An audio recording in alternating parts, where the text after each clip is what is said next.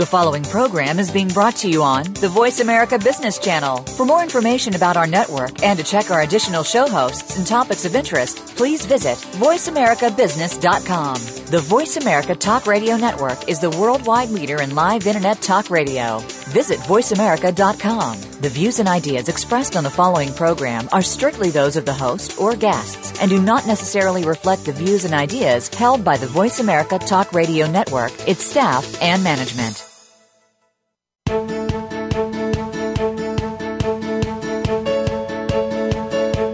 Welcome to the SURVE Hour. Insightful, provocative, opinion shaping conversations that matter. Your host is Jim Blackburn. During this broadcast, you'll hear from guests who are taking uniquely different approaches to life and their work environment, and you are invited to take part in the conversation. Now, here is Jim Blackburn.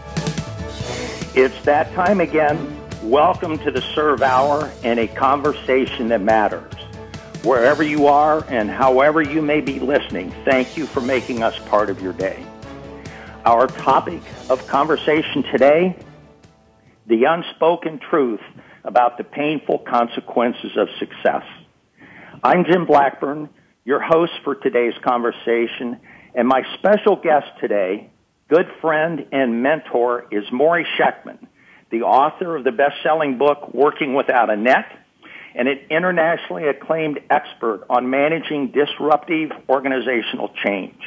Morrie, thank you so much for participating with me today in this important topic of conversation. Oh, I'm more than happy to, Jim. Uh, good to be talking with you again. For our listeners, Morrie Shechtman is without question the most insightful, provocative, and opinion shaping person I've ever met. He is an internationally acclaimed expert on managing disruptive change. He has lectured and consulted throughout the Americas, Europe, South Africa, and Asia about the how-tos of creating growth-oriented, self-sustaining corporate cultures, as well as developing leaders who are impact bottom line results and the quality of life of their workers. Now, Morrie, before we begin discussing today's topic of the significance of the painful consequences of success, I want to make sure our listeners know that we invite them to participate in conversation with us. So if you are listening live, we want you to call. The number is 866-472-5790. You can also email me at jblackburn at surve, and that's spelled S-U-R-V-E partners dot com. If you are listening to our podcast, please feel free to email me at jblackburn at survepartners.com. Morrie, let's begin with the consequences of success. What are we talking about here? Well, Jim, uh, success is uh, a double-edged sword. Uh, it gives you uh, opportunities that weren't there before, gives you choices that weren't there before, which is wonderful. The difference between successful and mediocre people is how many and what kind of choices you have in your life. On the other side of, of the ledger, success brings a lot of loss because all change brings loss. And what people are often unprepared for uh, is that they're dealing with losses in their life, personally and professionally. And we don't do a good job in our culture of preparing people for that. So one of the things that really strikes people is, wow, uh, things are not only changed, but I'm losing some stuff. I didn't expect that. I what? expected everything to be flowers and roses and, and great new opportunities. Well, you know, again, I think it's hard for some of us to accept the fact that when we're promoted or when we're mm-hmm. given a special assignment or something that we we are experiencing loss. What kind of losses are are we talking about here? Let, let me give you an example of that, uh, Jim. When uh, a company grows, the first casualty of, of growth of that business is the inaccessibility of leadership. And again, we don't talk to people about that and don't prepare them. So what happens in these companies is the leader whose talents allowed the business to grow is now at a distance from the people who helped him grow the company. So it's kind of a weird feeling that people have is all of a sudden they can't walk into the office of their former buddy that they helped build the business with. Now they have to deal with setting up appointments, dealing with a, uh, a gatekeeper, and all kinds of things have changed. So when my clients ask me, you know, can I help them grow the company? I say, more than happy to, but understand that your relationship with the people around you, the people that you work with, will never be the same again. Are you ready to deal with that? You choose to deal with that? Because it's going to happen. You, so people lose the familiars in their lives, and one of them uh, is a relationship uh, with the person that's growing the business. Would you then say that this is one of the reasons, uh, maybe subconsciously, that a lot of people don't grow their business? That it's a form of self sabotage so they can keep everything as it is? Uh, absolutely. I, I see it all the time. That people slow down the growth of that business precisely because they sense that life's never going to be the same again, both personally and professionally and understand that people's personal lives inextricably change when they have more professional success. They start to outgrow the people around them personally as well as professionally. Uh, and that's pretty scary. So in many cases, they shut that down uh, and keep the growth from happening that could happen. The, I'm just trying to think of how this manifests itself because I can feel and I've observed the anger that people have and the bitterness uh, that they start directing towards, let's say, the person that's initiated this this uh, new life to a business and so on. How how does all this play out?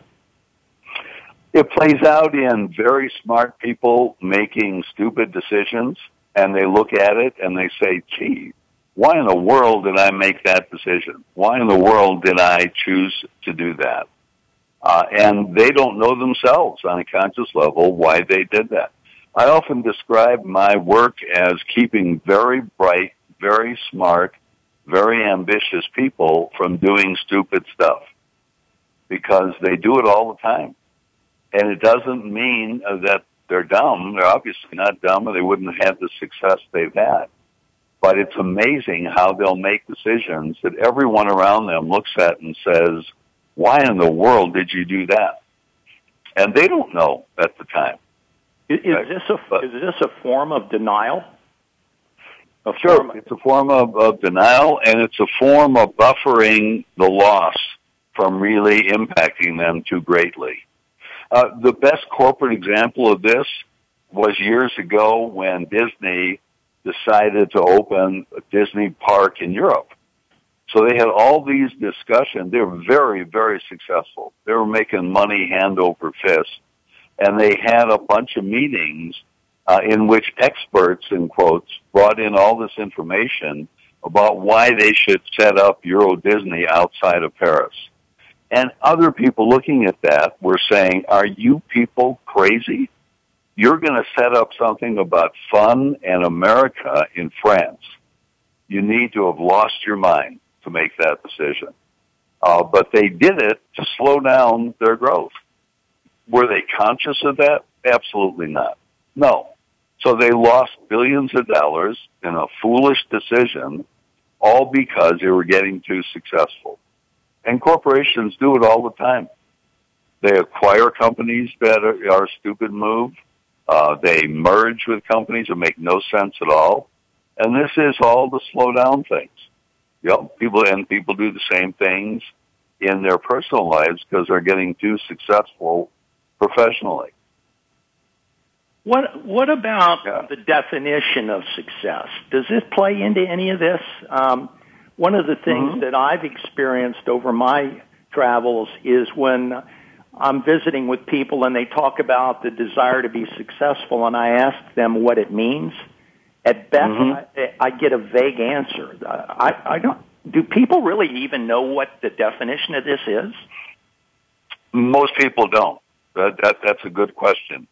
Uh, most people tend to make it an issue of more money, better lifestyle, uh, all of which is fine. But the bottom line measure of success is do you have any more choices and any better choices than you had before? If you don't, then you haven't really been successful. And people are very puzzled by this because they don't really understand. They grew up with the definition of success meaning more stuff, not necessarily different stuff. And that's the, that's the core of success. That you have different choices and hopefully they're better choices for you and the people around you. But we don't, we don't talk about that much, uh, in growing people up personally or professionally. Tell me more about, uh, yeah. I'm hearing this more choices from you really for the first time. Can you expand hmm. on that? Help me understand what you are putting out here for me to think about and our listeners to think about with that being the, the foundation of success. You've got more choices. Yeah, more choices gives you the opportunity to have greater impact in your life. And there are, that's absolutely key for successful people. Uh, successful people are impact players. And impact means they change people by what they do and what they say in a positive way.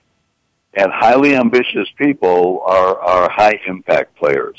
They want to make a difference in the businesses they deal with, and they want to make a difference in the culture that they live in. Uh, and making making that difference is is what we call impact, uh, and that's impact is heightened by being more successful, right? by growing a company. It gives everybody more opportunity. But, but understand that that's also scary. You know, one of the, one of the scariest things about li- living in a free capitalist society is that we give people a lot of choices and that's a burden. So choice is a gift and a burden at the same time because then you need to decide what do I really want to do with my life? and that's why most of the world is not democratic and is not capitalist because it's a heavy burden. And, you know, one of the myths we have out there is that everyone wants to be empowered. You know, my experience is very few people want to be empowered. Most people would like to have someone else tell them what to do. Why is that? Uh, uh, because it's scary to say, gee, I can now do 10, I can go in 10 different directions. The question then becomes, why would I go in any of those directions? And that sets you back on what are your core values. You know, and most people don't have a clue what their core values are. So they just as soon not have all those choices. And that's why some very bright people place artificial limits on their own growth. You, you know, you know, my life's been traveling around the world and I have rarely, if ever, been in a country outside the United States where people would love to have more choices about their life. It just doesn't exist. So, uh, and because it's scary, it's a scary phenomenon, and that's what real leaders uh, face all the time, particularly entrepreneurs. You know, who love the idea of growth, love the idea of starting things, but once it gets going, they're not so hot about it because now they got to deal with a ton of choices, and that's that's scary stuff. Morrie, help me with you said about um, uh, you, you, said a lot just now, and I'm digesting it. Um, one, you talked about leaders, really effective leaders, wanting to be impactful. Address the what's the perceived greed that's in the the um, of the executive suites of corporate America. The idea that uh, our success is based on Wall Street. Uh, I heard a story just the other day of a CEO that is asking for hundreds of millions of dollars of compensation and is pledging that he'll double the stock price for that company, and if he doesn't, they don't need to pay him. Hmm. Where's the mm-hmm. impact in that? I mean, oh, mm-hmm. well, well, the impact is uh, very much the risk that people like that take. excuse me. If it works, will give other people who invest in that company a lot of choices that they didn't have before. Uh, you know, I mean, big organizations don't invest their pension funds in Wall Street because they like the idea of it. They invest their pension funds there so that the, the, the pensioners will have choices that they never dreamed of having before. So when people, you know, do all this complaining about the money made on Wall Street and the greed of people on Wall Street, uh, they're being a bit hypocritical. Okay, because uh, people invest their money there for a very good reason. They're, they're going to get a return that allows them to live the kind of life they've always talked about wanting to live. So it works for both parties, but uh, Wall Street's an easy target because of the amounts of money and the amounts of money that are are transmitted there uh, are there because people are being rewarded for taking risks. You know, one one of the the big myths in our in our society we don't really uh, understand at all is that we pay people in America for taking risks. We don't pay them for hard work or noble work or virtuous work. We never have and we never will. At the basis of our economy is risk taking. So if you don't want to take any risks, don't whine about the results because you can work your butt off and you won't make a lot more money. And and if you will are willing to take risks, there should be an economic payoff for that. You know, one of the problems we've had is that all often doesn't go with high level C suite people. They take no risks and they still get a lot of money, which is wrong. Well, when you speak of risk, though, I could hear um, some of our listeners thinking about policemen, mm-hmm. firemen. I mean, th- those right. are risky occupations. They're not making the kind of money that we're talking about. Uh, good point. Uh, there are there are three types of risks. One is putting your physical safety in jeopardy. That's that's what very a few people do. Uh, number two uh, is putting a lot of money at risk. Uh, and number three is telling the truth all the time. The third one is the risk we really pay people for, right? Because that has more writing on it than anything else. So risk number three, actually telling the truth all the time, is what very few people do. And when you do that, you're putting a lot on the line. You're putting relationships in jeopardy. You're putting the future of whole companies in jeopardy. So we really need to rethink what is risk. The riskiest behavior uh, is not, in fact, taking physical risks. Uh, I, I've dealt with people like that, and they're not particularly risk takers. It doesn't bother them to cross the, the Grand Canyon on a tightrope, but they would never tell anyone the truth if their life depended on it. They, and, and that's what we don't understand we're struggling with in our culture. I still hear politicians talking about, gee, if you work hard in America, you're going to make a, a lot of money and you're going to rise to the top. That's false. It's not the case. You, you can work as hard as you, coal miners are a good example. They work real hard, real dangerous. They don't make a huge amount of money, right? Because they're not in a position of interpersonally facing tough issues. And that's the highest risk behavior that we exhibit is telling the truth all the time. Um, and I think you just you you titled that it's the interpersonal risk. Mm-hmm. It's the highest risk. Yeah, the, and, and that keeps that keeps a lot of entrepreneurs from being very successful. They're willing to work hard. They're willing to risk a lot of money.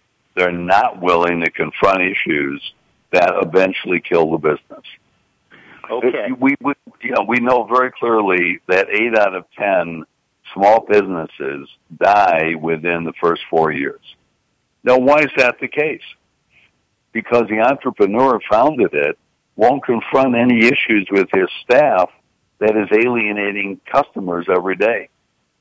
Years ago, a place I took my dry cleaning was in a great spot, had a great market, did a good job at dry cleaning but had the nastiest upfront clerk I've ever dealt with. And I told the owner one day, I'm not coming back if you don't deal with his attitude any better. Okay, you're you're going to lose me as a customer, and I would uh, and I would think that you're going to lose a lot of other people. More didn't want to. Uh, yeah, yeah, let me jump in here because we we need a break, and I want to sure. come back to this interpersonal risk topic.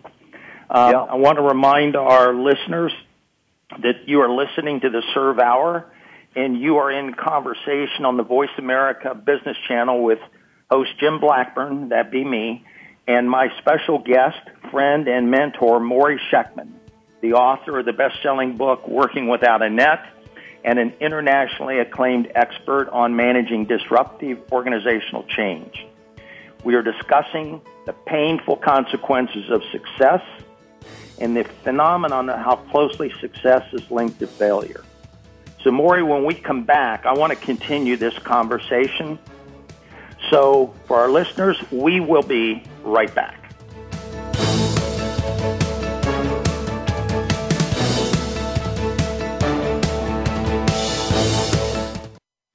We're making it easier to listen to the Voice America Talk Radio Network live wherever you go on iPhone, Blackberry, or Android. Download it from the Apple iTunes App Store, Blackberry App World, or Android Market. Would you like to have a personal conversation with Jim Blackburn, the host of the SURVE Hour? He's available and is interested in hearing from you.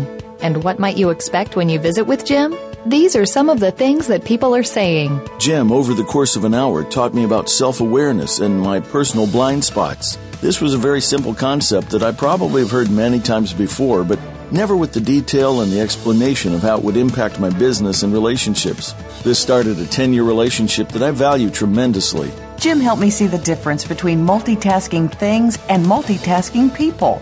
Being fully present with other people creates immeasurable value in those relationships. If you or someone you know would benefit by having a conversation with Jim, he can be reached by email at jblackburn at survepartners.com. That's S U R V E partners.com. Or by phone at 919 969 2522. Jim will respond to you as soon as possible and looks forward to hearing from you. Game changing technologies and strategies are transformational, exciting, and disruptive. They shake up your status quo, get you thinking about new ways to scale, compete, and grow, and move you in new directions. You're invited to take your coffee break with Game Changers on Tuesdays at 7 a.m. Pacific, 10 a.m. Eastern Time for our special series on the digital world. Learn how to be the savvy leader who looks ahead to the next wave of business innovation Digital World with Game Changers, presented by SAP on the Business Channel. When it comes to business, you'll find the experts here. Voice America Business Network.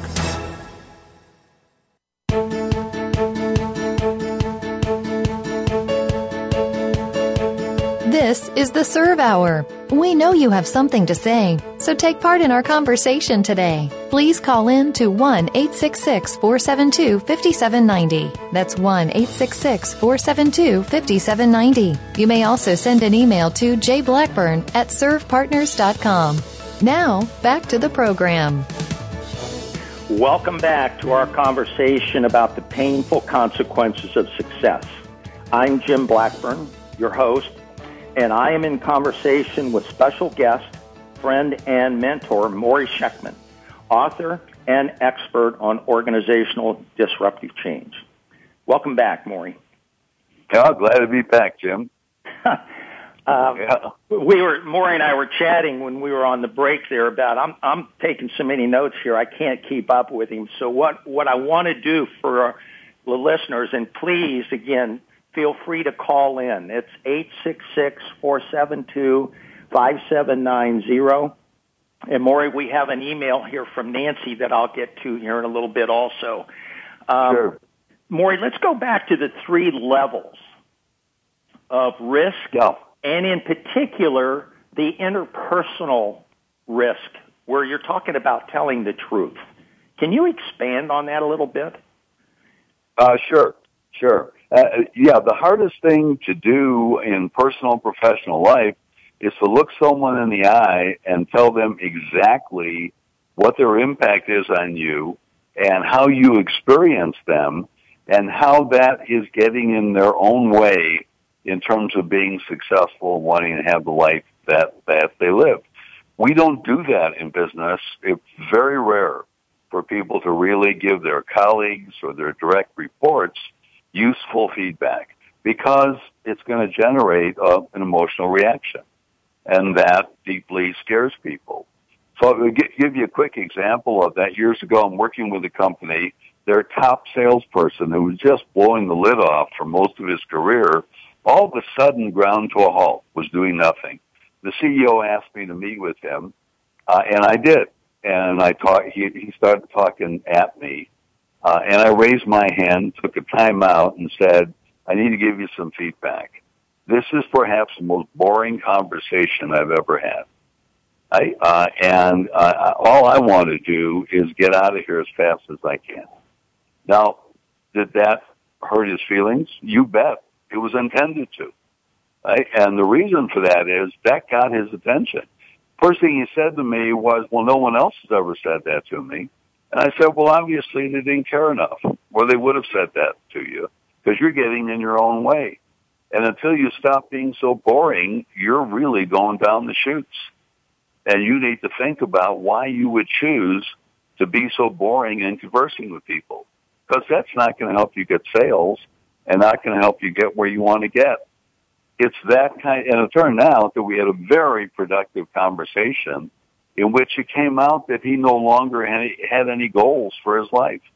And that's why he was being boring, because that would drive people away and they wouldn't find out his secret because they didn't know where he was going anymore.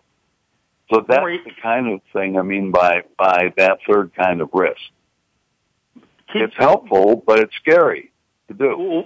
When you give this type of feedback, um, mm-hmm. doesn't it take a certain type of, of meaningful relationship before this works? I mean, if if you like in that example, you were a consultant, you were there. Mm-hmm. He had he had an image of what you represented. But let's say you were just a right. fellow salesperson working with this guy. Mm-hmm. And, I, and, you know, the, yeah. Go I'm ahead. sorry. Go ahead. No, no. I was going to say uh, I, I, I hear that fairly often. It takes a relationship, and I agree. But but you got it backwards. That's what creates the relationship. Yep, I hear people a lot saying, "Well, we need to build a relationship." before I can give people some caring but tough feedback, I say, no, you got it backwards. That's how it's done. I, I meet people every day, don't know me from Adam, and I give them tough feedback. And you know what that tells them? If I'm willing to take that risk up front, I'm sure as hell not going to lie to them later. That's what builds credibility. The earlier you risk, the greater credibility you have with people. The longer it takes you to risk, credibility is a question mark. Right? And, and we got it backwards in, in most of business. The people are somehow waiting for this magical relationship to develop when it's right in front of them. You want to develop a deep relationship quickly? Give people honest feedback right away. Well, Don't, yeah, occasionally, one more point about this. People will say to me, well, that's pretty harsh. And I say, damn straight, it is harsh. But you know what's harsher? Ignoring people and letting them self-destruct. That's really harsh. What? So, yeah. Okay, let, let me take that a step further now. What about the uh, some of the behaviors that I've observed in the workplace where the the person with the position power actually becomes pretty hostile? Mm-hmm. They're angry. Um, they say things. They say ugly things to the their people. Um, they're downright disrespectful. Yeah. Where do you separate? Right. This? How do you separate this? Oh, uh, good, good, good question. You separate them by intent, the intent of the feedback. I only give people tough feedback to help them learn and grow. I never give people feedback to show that I'm smarter than them. Hostile people always have a point to prove about how much they're better than other people. That's when hostility creeps in. And that comes from their own low self-esteem. So I give people tough feedback, as you know, all the time. Uh, and uh, the initial reaction is not fun. As soon as we get through that, we develop great relationships because they know my intent is that I care about them and that I want them to learn and grow and I want to give them useful information. I, I never tell them things to say, boy, am I smart and I have all these great degrees.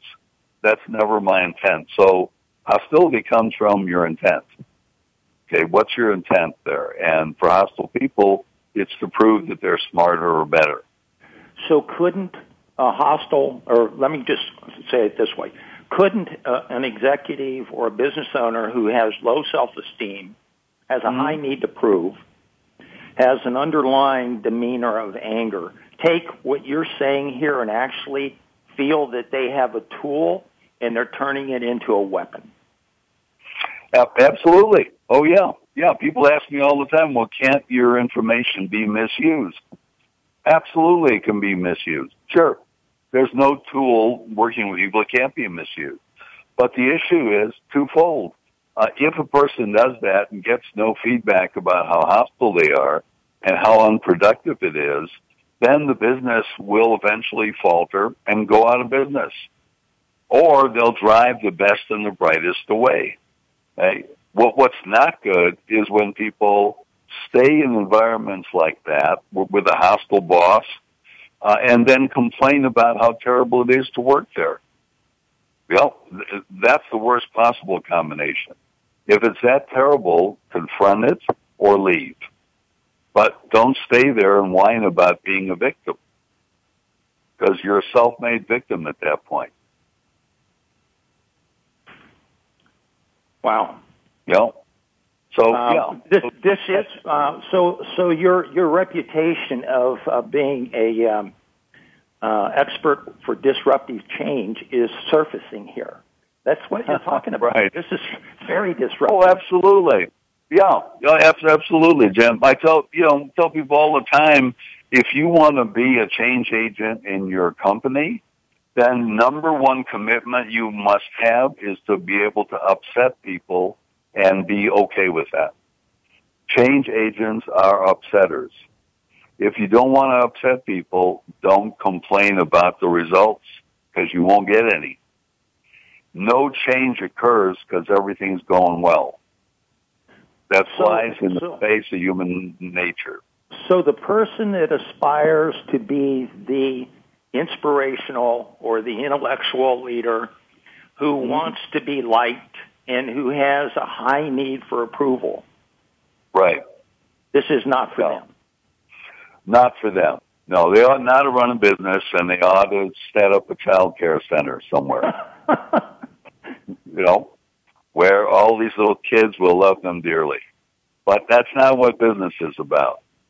No, no, business is about helping people grow and develop in the workplace by upsetting them regularly. Say that again. Yep, business is about what? The business is is, is about uh, uh, regularly making a commitment to upset people to help them change and grow, and be able to go home at the end of the day having upset three people and have a great evening. If you can't do that, you're not going to grow much of business. Oh, and that's good for people to get upset you know, people don't become successful because everything Jim Dandy and great in their life. And you know? what you're talking, what you're talking about here too, and I want to make that distinction for our listeners. This isn't about hostility, and this is no. not about a personal attack. This is about addressing what people are doing, not who they are. Is that a fair yeah. statement, Morrie? Uh, uh, yeah, yeah, yeah. It, it is about what they're doing. I mean, it is tied to who they are, uh, and they're going to have to make some changes in that. But it is had nothing to do with attacking people or being gratuitously mean to people. This is this is about I care about you enough to tell you that when you talk to me, you're talking at me instead of to me, and that drives me away. Is that what you want to do? You know, I often end the interaction with my clients by saying, here's your impact. Is that the way you want it to be? Well, and I'll tell you, Jim, 99% of people who, who uh, work in businesses or run businesses have not a clue about what their impact is on the people they work with. They, nobody cares enough to say, this is your impact and it's not good. You want to keep doing this because it's not serving you well. You know, that's the point of being a change agent. I want to stay on, on this topic, but I also want to uh, respond to this email, which is changing a little bit here, Morrie. So, but it, it's mm-hmm. also tied to this very closely. Uh, Nancy writes in and says, "How can the same definition of success be applied to work situations as well as the quality of a personal life?" How can success be the same success. definition both personally and professionally? I'm thinking what she's asking us. Oh, oh yeah, yeah. Well, it's it's again the element of of choice. Uh, if, if you're you're the same person at work and at home, and at home, uh, if your choices are very limited, uh, and you're not getting what you want out of life and out of that relationship, are you willing uh, to challenge it? give a partner that you care about feedback so that things change in a good direction. Uh, and that means running a risk. and that risk can mean that the relationship uh, is in jeopardy or the relationship ends.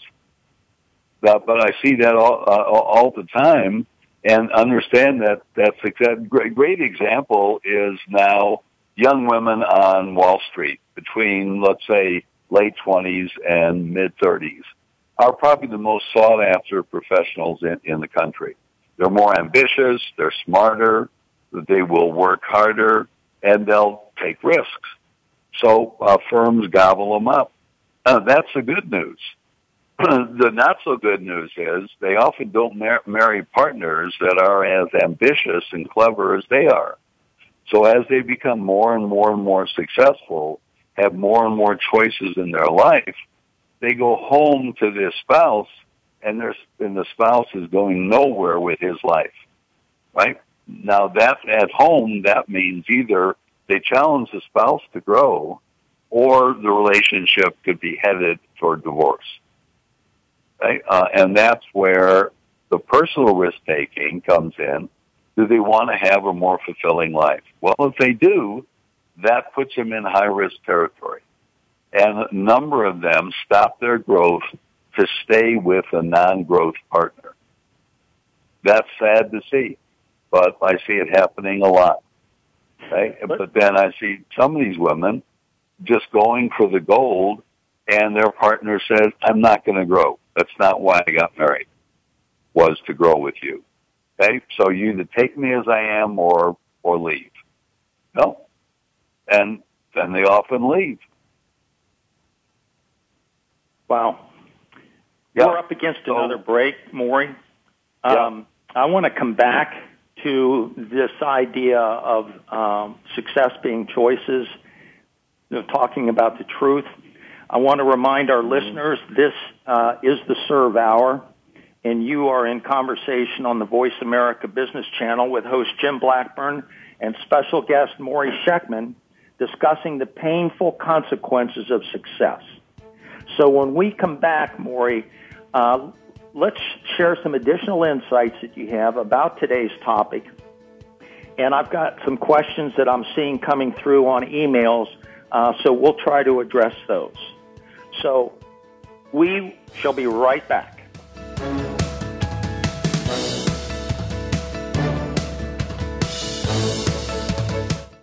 Become our friend on Facebook. Post your thoughts about our shows and network on our timeline. Visit facebook.com forward slash voice America. Would you like to have a personal conversation with Jim Blackburn, the host of the SURVE Hour? He's available and is interested in hearing from you. And what might you expect when you visit with Jim?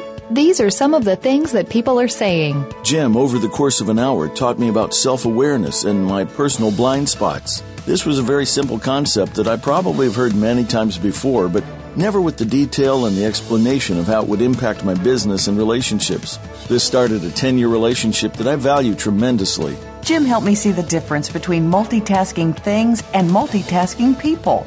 Being fully present with other people creates immeasurable value in those relationships. If you or someone you know would benefit by having a conversation with Jim, he can be reached by email at jblackburn at survepartners.com. That's S U R V E partners.com. Or by phone at 919 969 2522.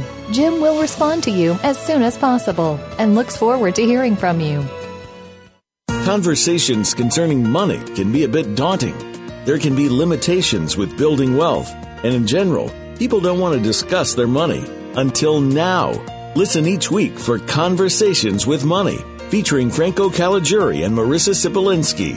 Our guests make money the conversation piece, how to build and maintain wealth, working with charities, and money and family members.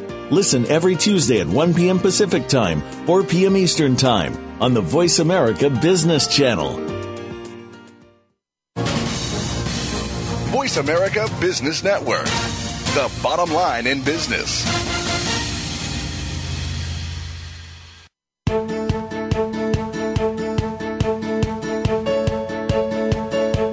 This is the SURVE Hour. We know you have something to say, so take part in our conversation today. Please call in to 1 866 472 5790. That's 1 866 472 5790. You may also send an email to jblackburn at survepartners.com. Now, back to the program. Welcome back to our conversation. You are listening to the Voice America Business Channel and the SURVE Hour. I'm Jim Blackburn, your host, and I'm in conversation with special guest Morrie Shechtman, author and expert on organizational disruptive change. And I think if you've been listening to the uh, conversations that Morrie and I have been sharing here, uh, you you understand what the word disruptive means. Uh, Morrie, what I'd like to do in this uh, last segment is cap off the idea that success involves choices, success uh, includes losses, severe losses, and success is about interpersonal risk, taking that kind of risk. Um, mm-hmm. But take us a little bit further. Let's say that that we have some people out there now saying, "Okay, I get all that. How can I avoid it?" How, how can I not fall into that trap of avoiding going into denial and self-sabotaging? Well, you can avoid it, number one, by dramatically increasing your self-information. Uh, self-information is one of the core concepts that will help you succeed and be able to manage the losses that come with it. Self-information means I know what I, every day why I make the choices I make. I know what values they come from, and I know what emotions they create, uh, and I can deal with them now because I know how they impact me and how I impact other people.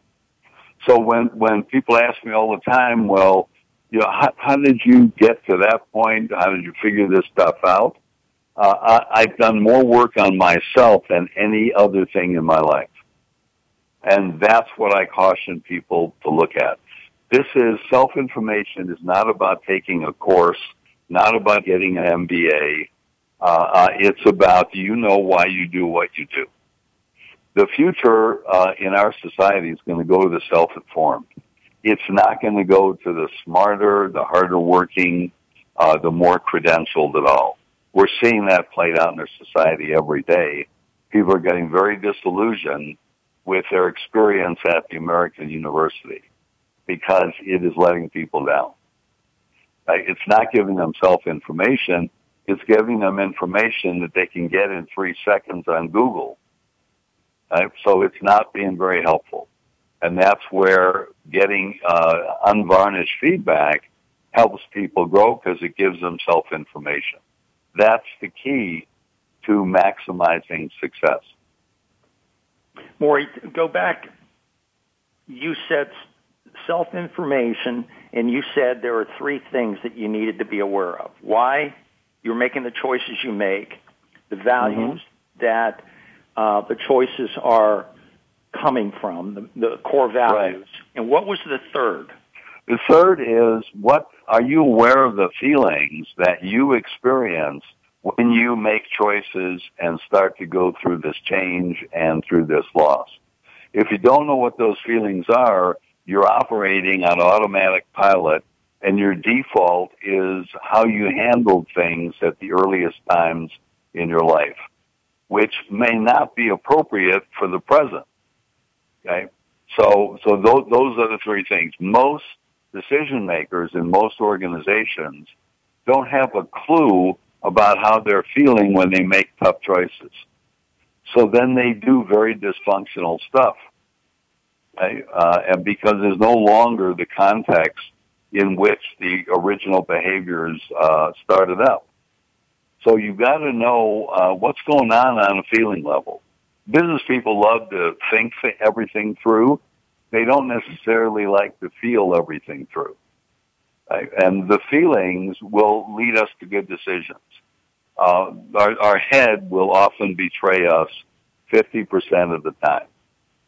And Morrie, let me let me give our listeners a personal example of what you're talking about here, because when I first heard you talk about feelings, I was kind of like poo pooing it.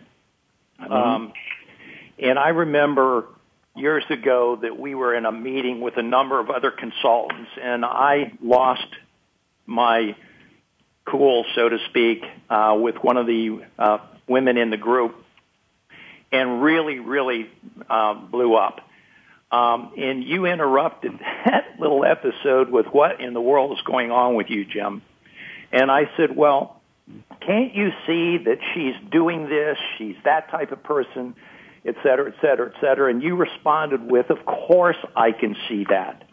But she's not doing to me what she's doing to you. Mm-hmm. And I remember chewing on that for a good day to two days, trying to figure out what in the hell was going on with me.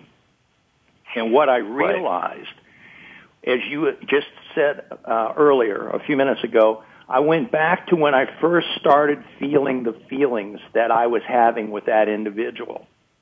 And they were the feelings I had as a little boy. And they were the feelings I had when I would be standing with a group of other six or seven year olds waiting for our mothers to come pick us up. I would eventually be standing there alone and when my mother would show up and I would get in the car and I would complain, I would be scolded and told mm-hmm. I didn't have a right to be upset because she had other children and other responsibilities. And I suppressed all that for most of my life. Is that what you're talking mm-hmm. about? Yeah, absolutely, Jim. Yeah, yeah, uh, absolutely. Uh, and, and that's what that's what's so critical for people, business to to understand. Uh, the book I'm working on now, you know, the first sentence of the book is uh, almost all businesses in America are run by five year olds in suits. you know, and and and that's exactly what what I mean. All all these big business leaders are run by issues that started when they went to nursery school and if they have no idea of how that stuff is driving their behavior, they make unbelievably stupid decisions. And it's coming from old stuff. You know, and when business people first hear this, they often, you know, have the reaction of, oh, this is a psychobabble stuff. You know, this has nothing to do with running a business. And they soon figure out it has everything to do with running a business. It is the business. You know, I hear I hear a lot that what you do, what I mm-hmm. do, is soft, feely, and fuzzy. And my response mm-hmm. is, it's not soft, it's hard. Mm-hmm. It's not fuzzy, it's crystal clear, and it is feely. It's it's painful. Yeah. Um, yeah. We, have we, got an email. We've got an email here. I want to address quickly, Morrie. Um, sure. Mm-hmm. Uh, it's from your friend and mine, Gary Bew. Um, and oh. Gary, thank you for for uh, listening and contacting us. Uh, Gary wants you to address the grieving process that uh, which follows the uh, loss that all this change creates. Talk a little bit about that, if you would, Morrie. Sure, sure. Yeah, uh, good, good question. Uh, uh, and I'd say hi to Gary. Uh, we had a great time working together years ago. Uh, the grieving process is intrinsic to our life because we're changing at a fast pace. Grieving process is, is a process we go through no matter how minor or major the change is. And it has five stages. Number one, shock and denial. The first reaction to loss is it really isn't happening and someone must be mistaken. Uh, and we see these in death announcements that for example, police have to deliver in the middle of the night. So you can expect people's first reaction to be, uh, uh, you know, hey, I, I don't, I'm not really going to have to deal with this. You must be mistaken. Not going to happen to me. And that's not bad. That's good. It allows people to buffer the impact of the loss. Second is anger. We, we get angry because we need to find someone to blame for the loss. So if, and, and understand that none of this is logical or rational. It's all emotional. And it is the logic of emotion that's driving this process. So people get angry. You know, when you're dealing with someone in the anger phase, don't argue with them. It's counterproductive. Just keep your mouth shut and listen because they need to get angry. Then they go into bargaining and bargaining says, well, this probably, I know it's going to impact people, but probably not me that much. They're trying to dilute the impact of the loss. That's what bargaining is. You see them do this when companies introduce a whole new software system. People will say, well, we understand it's going to really throw things up for grabs, but not in my work. Then you get depression. Depression is looking at the world through manure colored glasses. Everything looks equally awful. And that means that change has set in. It's actually going to happen and it's profound and it's going to irretrievably change my life. And the last stage is acceptance. Acceptance means choosing the choice that sucks the least. Right? And that's what adult acceptance is about. We go through that process uh, for some people almost daily because of the pace of change. But you can expect that process to be there with any kind of change in a business that's significant people will go through the grieving process. That's why when you make a change in business, the very first thing you do is identify the losses. The worst thing companies do is make a change and then celebrate the gains. All that does is piss people off. So when you make a corporate change, you deal first with what are we losing here, which allows people to get into the grieving process and begin to work things through. So I hope that answers the question that Gary raised. Uh, good, you know, good question. It does, and it's I think uh, very uh, timely that Gary asked the question because as we're talking about the painful consequences of success, w- w- that's what yeah. we're talking about.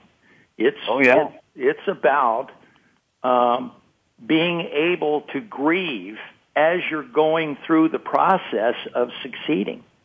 And the other thing that I think right. we we aren't going to have time for, because again, Morrie, we're up against uh, a close here, is the difference between acute grief and chronic grief, and what the damage mm-hmm. can be with that type of chronic stuck and staying in that one particular place, which is prob- probably a topic of another another broadcast. If I can get you to come back on with me. Uh, sure. let's sure. let's do this though, Morrie. Uh, we're going to have to close here. You have shared so much insight here about the demons of succeeding, uh, what the three types of risk uh, are. Do you have any final words you would like to share with our listeners as we bring this to a close about our topic and about some of the yeah. things you've touched on? Uh, yeah, I guess uh, uh, leave the listeners uh, with, with, this point. Uh, uh, begin to realize and embrace the fact that you are one person and get rid of this mythology about being one person at work and one person at home. That's done untold damage in our society, and that leads to burnout. You will not lead a balanced life in America anymore. That's gone uh, and come to terms with the fact you want to lead a blended life where you bring together who you are personally and who you are professionally. That's the way to really maximize success in our culture.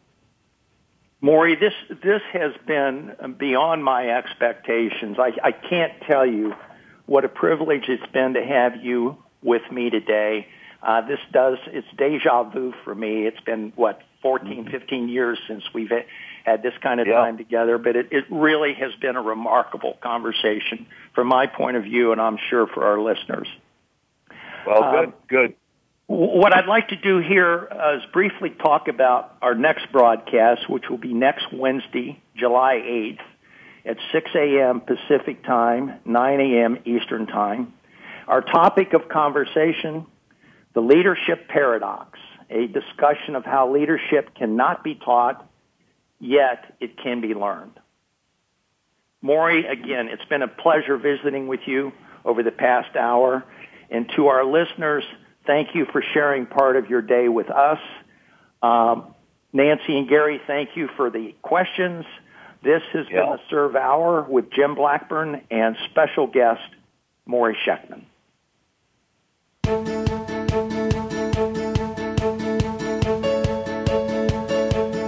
Thank you for listening to the SURVE Hours Provocative Conversation. Please rejoin your host, Jim Blackburn, during the SURVE Hour each Wednesday at 6 a.m. Pacific Time, 9 a.m. Eastern Time on the Voice America Business Channel.